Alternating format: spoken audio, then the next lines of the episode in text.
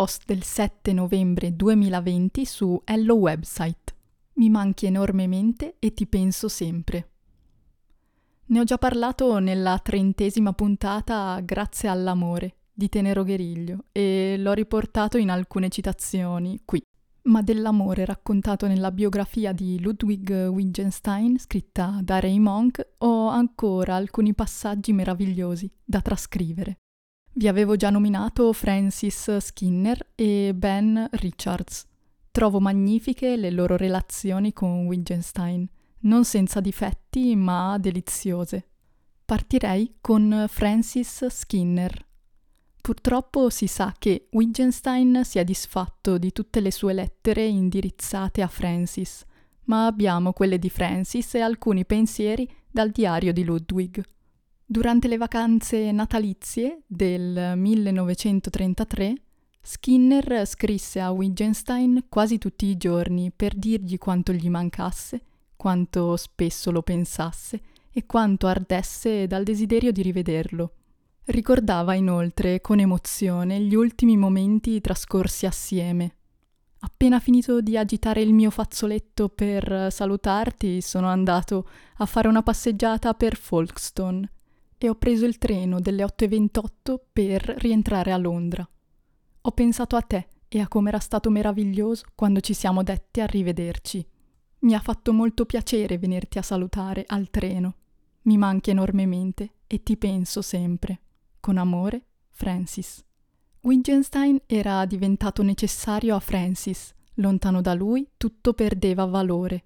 Gli scrisse nel corso delle vacanze pasquali se sono con te, posso sentire tutto profondamente. Si trattava del resto di un tema ricorrente nel suo epistolario. Ti ho pensato tanto, ardevo dall'averti vicino. La notte era meravigliosa e le stelle splendevano particolarmente. Volevo a tutti i costi sentire le cose nello stesso modo in cui le avrei sentite se fossi stato con te. Vorrei essere con te all'aria libera, Penso sempre a te e a quanto erano meravigliose le nostre passeggiate. Attendo enormemente il nostro giro la prossima settimana. Ieri ho ricevuto la tua cartolina pasquale, che era molto bellina. Ho pensato che le case lungo la via nell'altra cartolina erano veramente meravigliose, avrei voluto guardarle assieme a te. Nelle lettere Skinner sottolinea anche la necessità morale di avere Wittgenstein accanto a sé quasi che senza la sua guida temesse di cadere nelle mani del demonio. Ciò che avrebbe desiderato era vivere e lavorare con Wittgenstein, ma era proprio quello che Wittgenstein gli aveva negato. Francis non aveva una concezione weiningeriana dell'amore. Non credeva che l'amore esigesse separazione e lontananza per conservarsi. Wittgenstein invece sembrava ancora condividere il punto di vista di Weininger.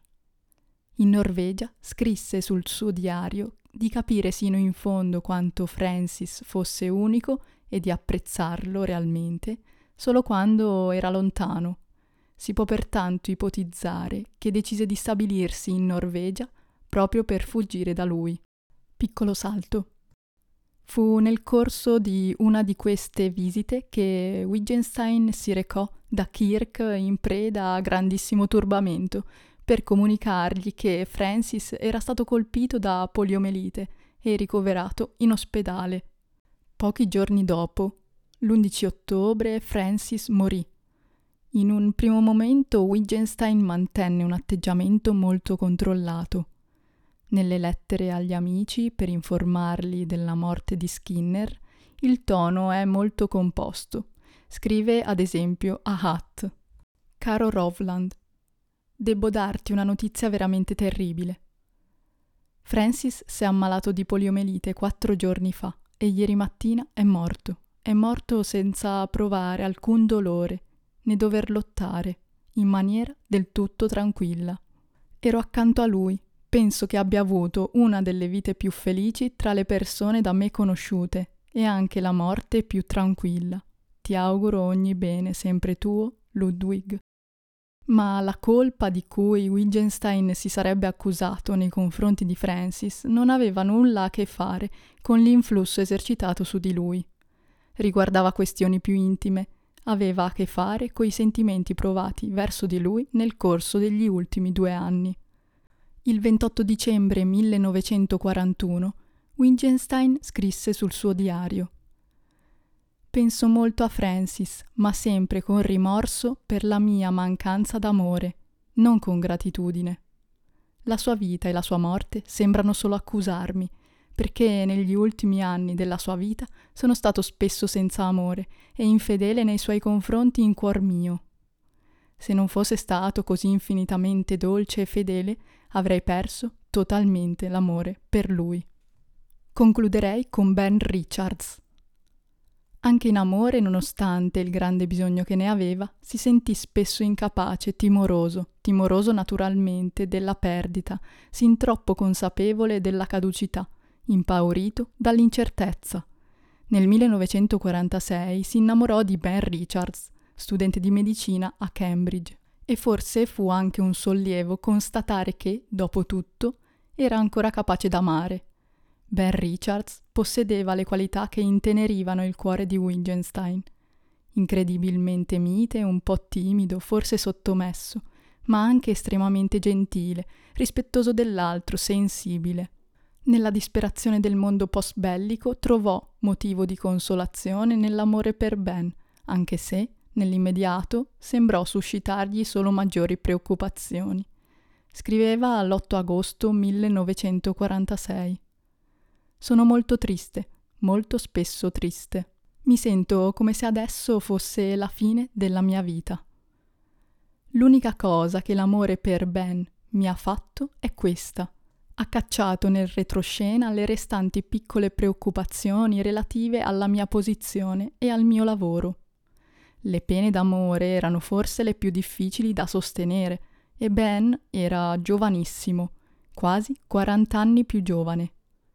Il 12 agosto Wittgenstein si chiedeva se non era facile prevedere che Ben, con la crescita, avrebbe dimenticato il suo amore per lui proprio come un adolescente dimentica i sentimenti di quando era bambino. Pochi giorni dopo, nell'impaziente attesa di una lettera di Ben, gli sembrò del tutto probabile, quasi naturale, che Ben l'avesse abbandonato. Ciò non di meno, Ogni mattina, quando continuava a non trovare lettere di Ben, avvertiva strane sensazioni. Mi sento come se ci fosse qualcosa di cui non mi sono ancora reso conto, come se dovessi trovare un punto fermo dal quale scorgere la verità con più chiarezza. I racconti di questi grandi tormenti nell'attesa della lettera dell'amato ci sono familiari. S'era verificata la stessa cosa con Vincent Skinner e persino Kirk ma nell'amore per Ben risuona una nota nuova, l'abbandono del solipsismo. Scrive il 14 agosto come se questa nota risuonasse in lui per la prima volta. È il contrassegno del vero amore se si pensa alla sofferenza dell'altra persona, poiché soffre è anche lui un povero diavolo. Durante il trimestre autunnale del 1946 L'amore per Ben Richards regalò a Wittgenstein momenti di felicità e lunghi periodi di tormento. Scrisse l'8 ottobre. Tutto è felicità. Non potrei ora scrivere così se non avessi trascorso le due ultime settimane con Ben. E non avrei potuto trascorrerle così se una malattia o un qualsiasi incidente fosse intervenuto. Una felicità fragile, o almeno come tale avvertita Scrisse il 22 ottobre. In amore ho troppa poca fiducia e troppo poco coraggio. Sono facilmente ferito e ne ho timore di essere ferito. E mettersi al riparo in questa maniera è la morte di ogni amore. Per il vero amore occorre coraggio, ma questo vuol dire che bisogna anche avere il coraggio della separazione e della rinuncia, insomma il coraggio di sopportare una ferita mortale Posso solo sperare che mi venga risparmiato il peggio. A distanza di pochi giorni aggiungeva Non ho il coraggio, né la forza, né la chiarezza per guardare in faccia i fatti della mia vita.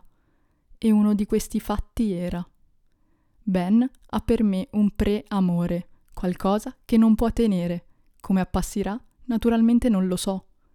come sia possibile conservarne in vita qualcosa, non appiattito in un libro come un ricordino, anche questo non so.